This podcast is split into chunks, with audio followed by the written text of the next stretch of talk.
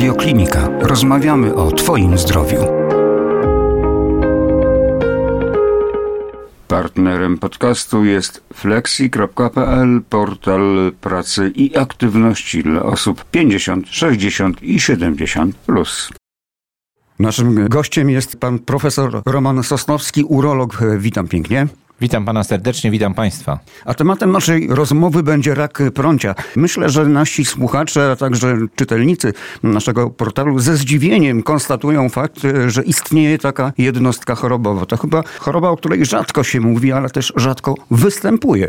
Tak jest. Jest to bardzo, bardzo rzadka choroba, nazywana y, czy klasyfikowana jako grupę rzadkich nowotworów.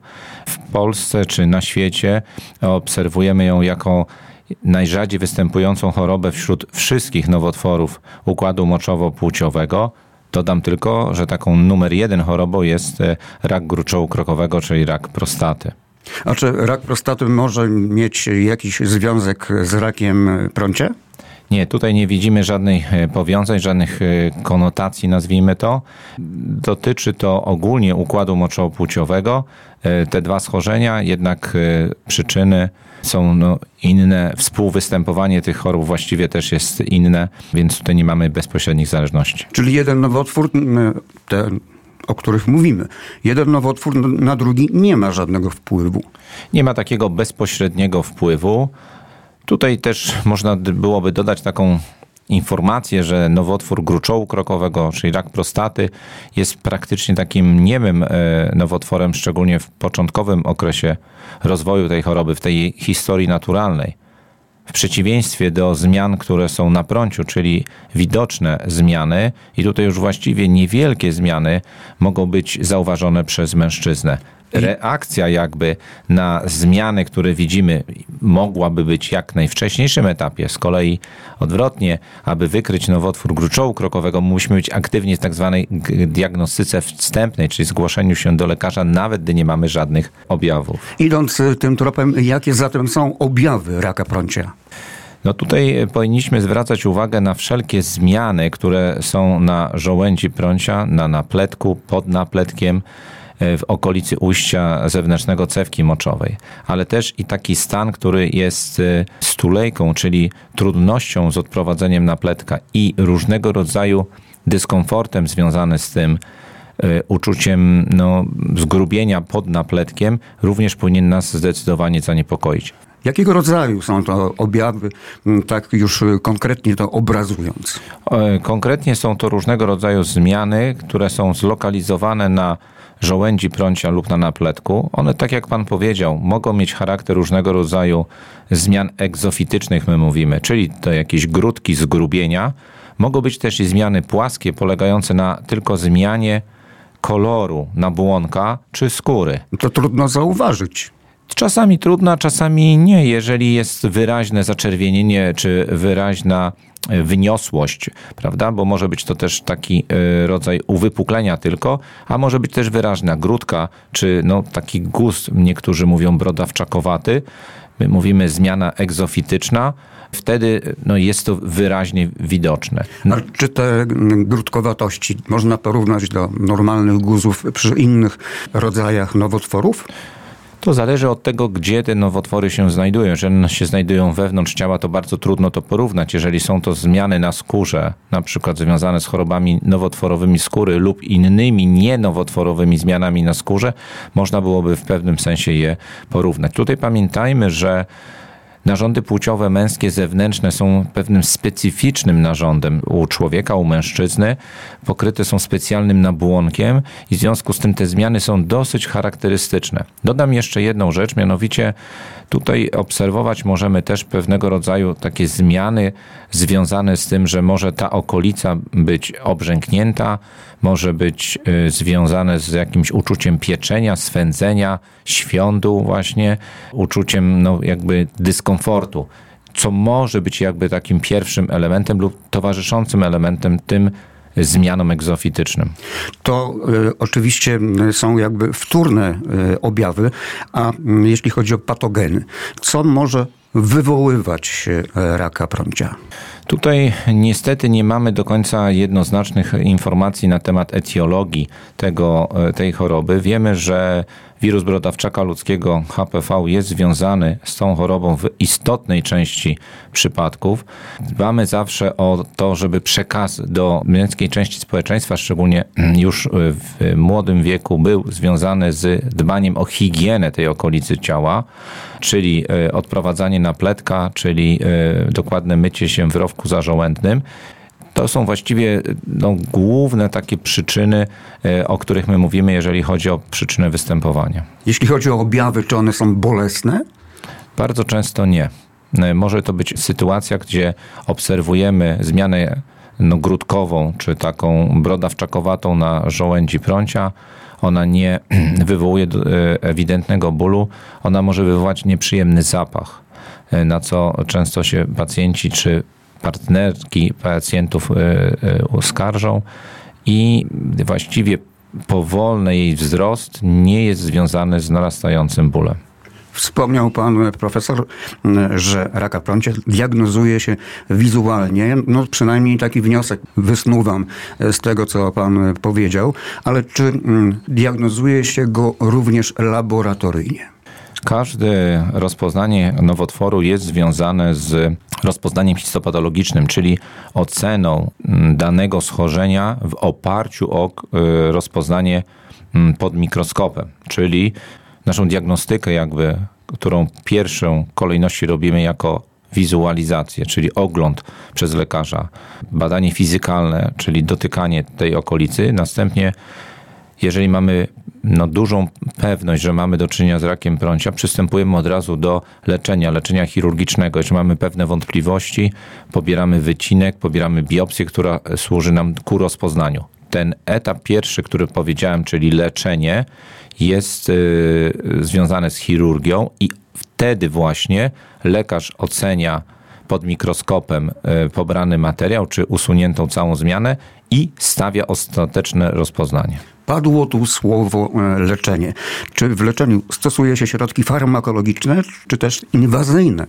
W zależności od tego, jaki mamy etap e, rozpoznania, jaki mamy stopień zaawansowania, dokładnie może tak, stosujemy różne formy leczenia. I tak, możemy mieć y, różnego rodzaju y, metody leczenia tak zwanej fotochemioterapii, która jest związana z działaniami niechirurgicznymi, czyli działaniami, które ograniczają się do niewielkich, płaskich zmian. Możemy mieć stosowanie powierzchowne różnego rodzaju środków farmakologicznych, Możemy mieć też. Czyli maści, tak jest, kremy. Tak jest, czyli maści, kremy. Możemy też stosować minimalnie inwazyjne, my to tak nazywamy, sposoby leczenia chirurgicznego. Czyli wycinanie tych brodawczaków, tak? Dobrze rozumiem? Nie do końca. To znaczy staramy się wycinać albo płaskie zmiany, które pokrywają nabłonek e, żołędzi prącia i w ten sposób usuwać e, miejsce, do które jest dotknięte chorobą, ale pozostawiając cały narząd. W tej technice wykonujemy potem przeszczep w to miejsce, aby odtworzyć wizualnie i kształt i wygląd prącia, albo troszkę tak jak pan powiedział, wykonujemy tak zwane częściowe resekcje, czyli wycinamy zmiany na prąciu w ten sposób, aby zachować skuteczność onkologiczną z jednej strony, czyli wyleczyć chorego z danej choroby, ale z drugiej strony pozostawić mu jak największym możliwym do zachowania kształcie i wyglądzie prącie, czyli staramy się minimalizować okaleczenie. A jeśli chodzi o leczenie farmakologiczne, czy też inwazyjne, jakie przynosi skutki? Czy to jest dobra droga leczenia, czy to raczej dość trudna ścieżka? To jest dobra droga leczenia, ale tylko u chorych, którzy mają początkowym etapie chorobę, czyli e, zmiana jest niewielka, zmiana jest e, nie naciekająca głębiej w organ, czyli w prącie i wtedy ta terapia jest prowadzona przez jakiś czas i no, przynosi efekt wyleczenia. Tu należy zwrócić uwagę bardzo na to, że niezależnie od tego, jaką terapię stosujemy, powinniśmy bacznie obserwować efekt tego leczenia.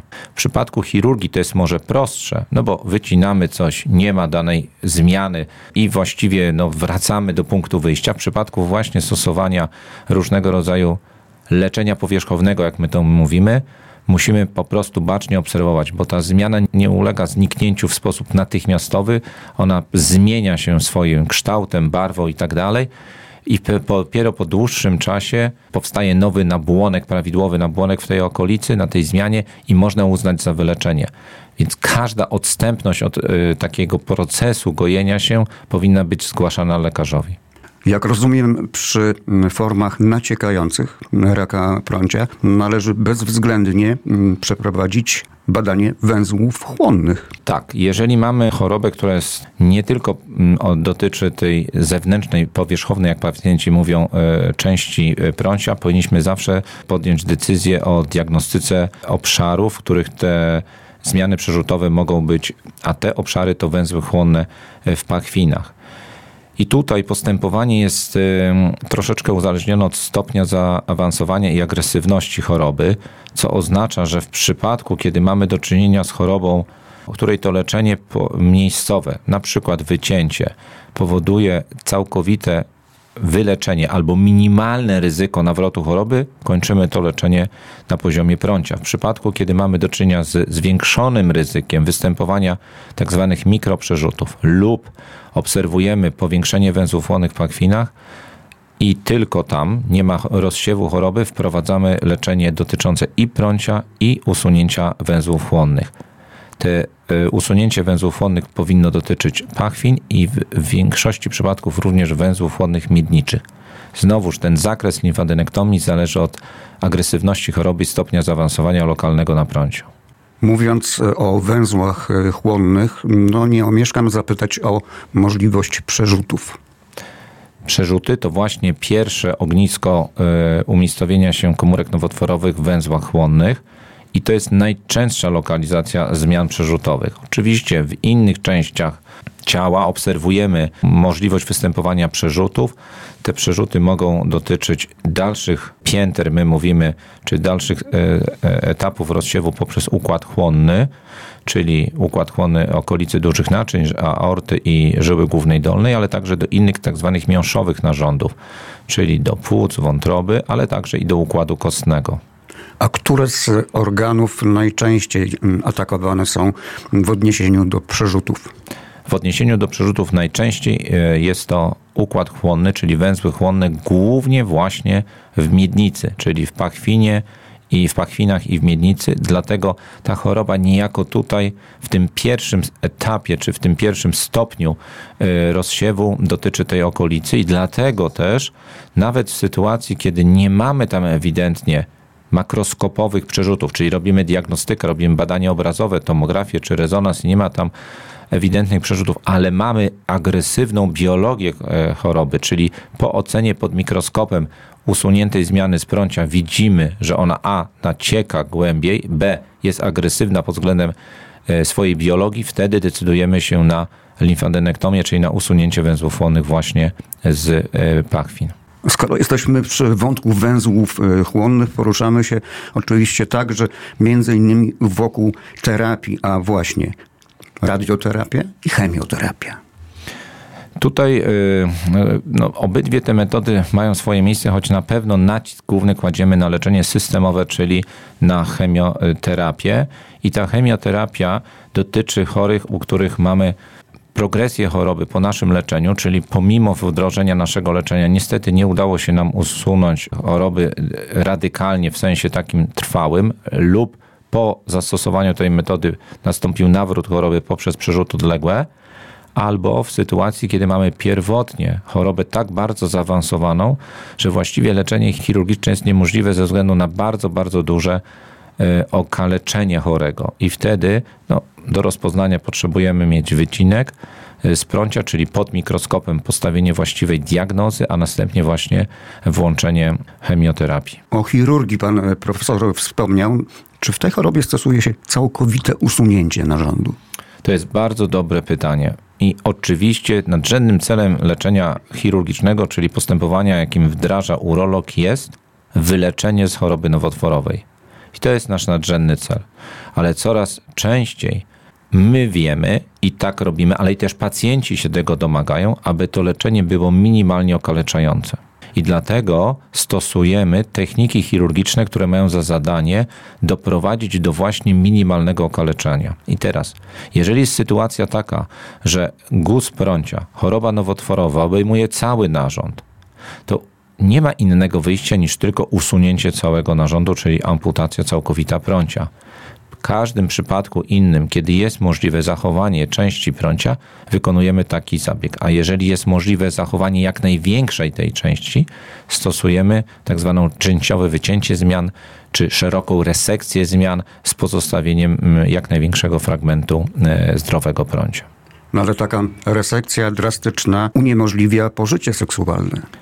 Jest to bardzo ważny temat, który Pan podniósł i bardzo ważny wątek, który my jako urolodzy, przed którym stajemy, rozmawiając z pacjentem właśnie w aspekcie y, całkowitej amputacji. Ma Pan rację, nie mamy prącia, nie jest możliwa współżycie w sposób y, taki, który rozumiemy, czyli penetracja, czyli wprowadzenie członka do pochwy, bo po prostu nie ma.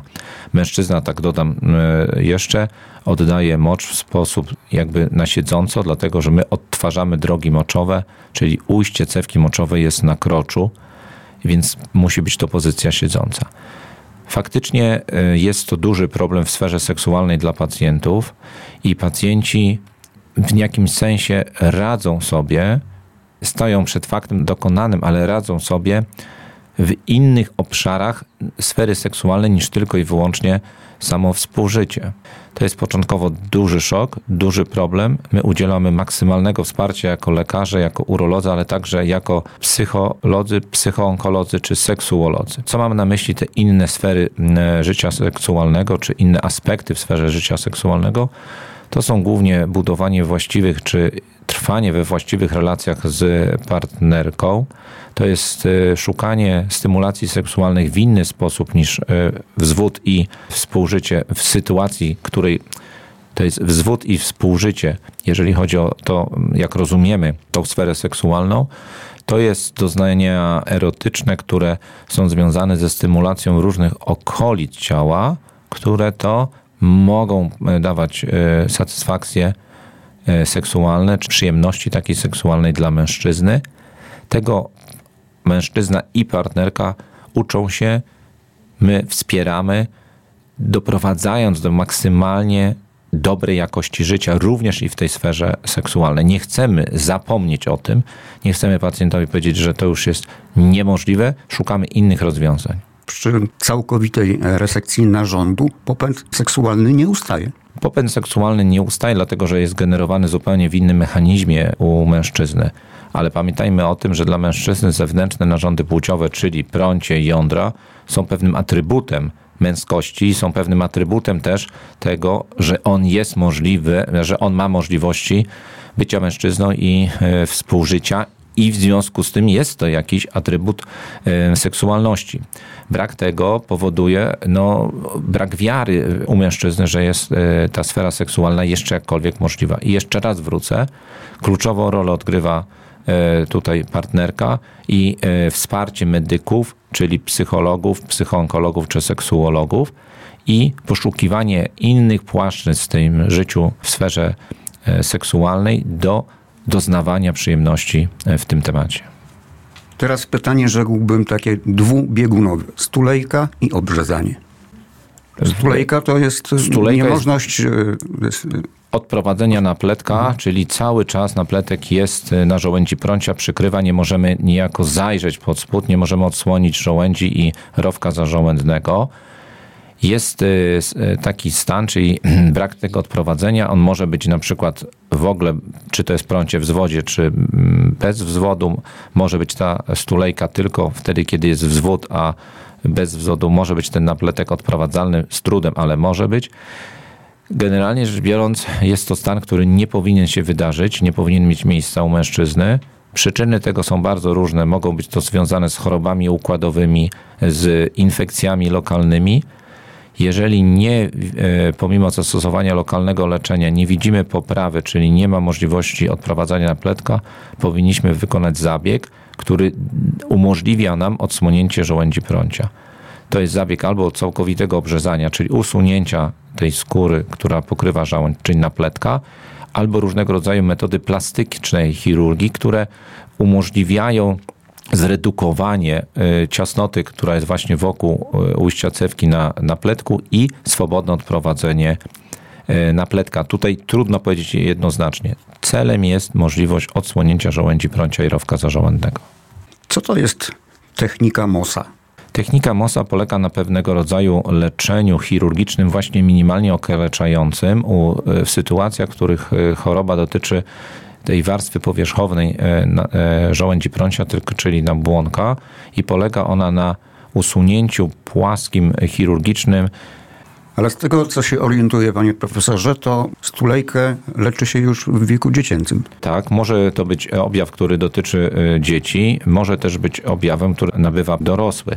Jeżeli chodzi o dzieci, tutaj różnego rodzaju no, stany chorobowe, lokalne, czy to systemowe danego dziecka, które wpływają na higienę, na jakość e, tkanek miękkich e, w narządach płciowych, mogą doprowadzić do tego, że napletek nie jest odprowadzalny i oczywiście czym wcześniej my to zrobimy, tym będzie to skuteczniejsza higiena, będzie e, też dziecko, mężczyzna młody miał mniejszy uraz psychiczny w aspekcie tego, że nie będzie de facto pamiętał. U starszych osób ten stan najczęściej wynika z na przykład nieuregulowanej cukrzycy, z przewlekłego stanu zapalnego, infekcyjnego w tej okolicy, z różnego rodzaju mikrourazów, które powodują do bliznowacenia i utrudnienia odprowadzenia napletka. Dążymy do tego za wszelką cenę, aby prowadzić właściwą higienę narządów płciowych, czyli higienę prącia, a to jest niemożliwe wtedy, kiedy mamy stulejkę. Wyciągam prosty wniosek, że mężczyźni, którzy w dzieciństwie byli obrzezani, mają dużo większą łatwość w utrzymaniu higieny, tym samym uniknięciu raka prącia. Tak jest. Całkowicie się z Panem zgadzam. Dodam tylko, że są pewne decyzje o, tak bym powiedział, obrzezaniu wynikające z kultur czy religii w różnych miejscach na świecie, prawda? W związku z tym my o tym nie mówimy. Wtedy to obrzezanie jest związane właśnie z daną religią czy kulturą. Tutaj w aspekcie medycznym, urologicznym mówimy o niemożności odprowadzenia napletka. A która kategoria wiekowa jest najbardziej narażona na tę chorobę? Jeżeli chodzi o raka prącia, szczyt zachorowania to jest trzecia, czwarta, piąta dekada życia, czyli to są raczej młodsi e, mężczyźni niż starsi. Tutaj ryzyko to oczywiście rośnie wraz z wiekiem, ale no szczyt zachorowania jest około 50 do 70 roku życia zmiany na żołędzi prącia, czy wręcz zmian pokrywających na żołędzi prącia, w ten sposób zachowujemy narząd. To jest bardzo ważne, że nie usuwamy żołędzi prącia, nie robimy częściowej amputacji prącia, tylko pozostawiamy narząd wielkości i funkcji taki, jaki jest y, mm, przed leczeniem. Skoro jesteśmy przy tej jednostce chorobowej, to zapytam jeszcze, czy istnieje tylko jedna odmiana raka prącia? Głównie jest to e, nowotwór e, wywodzący się z nabłonka płaskiego, czyli rak płaskonabłonkowy i to jest dominująca, e, jeżeli chodzi o rozpoznanie. Najczęściej mamy właśnie przy, do czynienia z taką chorobą. Aby uniknąć raka prącia, myślę, że podstawą to dbałość o higienę. Jest to bardzo ważne, co pan powiedział. Bardzo zależy nam na tym, aby społeczeństwo męskie już od wieku mm, wczesnoszkolnego właśnie dbało o higienę tej okolicy, niejako żeby to były pewne nawyki, które są związane po prostu z baniem o e, własne ciało i o higienę, o niewstydzenie się, odprowadzenie napletka, o e, dokładne umycie się w tej okolicy. Potem e, u osób starszych, czy mocno starszych, szczególnie u tych, u których mamy na przykład cukrzycę, czy inne problemy, które doprowadzają do skłonności infekcji, Tutaj znowuż bardzo nam zależy na prowadzeniu właściwej higieny. Być może taka osoba nie zawsze może to sama zrobić, potrzebuje pomocy, więc zachęcamy najbliższych opiekunów do tego, żeby taką higienę e, prowadzić. I myślę, że jest to znakomite podsumowanie naszej rozmowy. Rozmowy o raku prącia, którą przeprowadziłem z panem profesorem Romanem Sosnowskim, urologiem. Bardzo dziękuję. Bardzo dziękuję panu i bardzo dziękuję państwu. Więcej audycji na stronie radioklinika.pl i w naszej aplikacji mobilnej. Partnerem podcastu jest flexi.pl, portal pracy i aktywności dla osób 50, 60 i 70. Plus.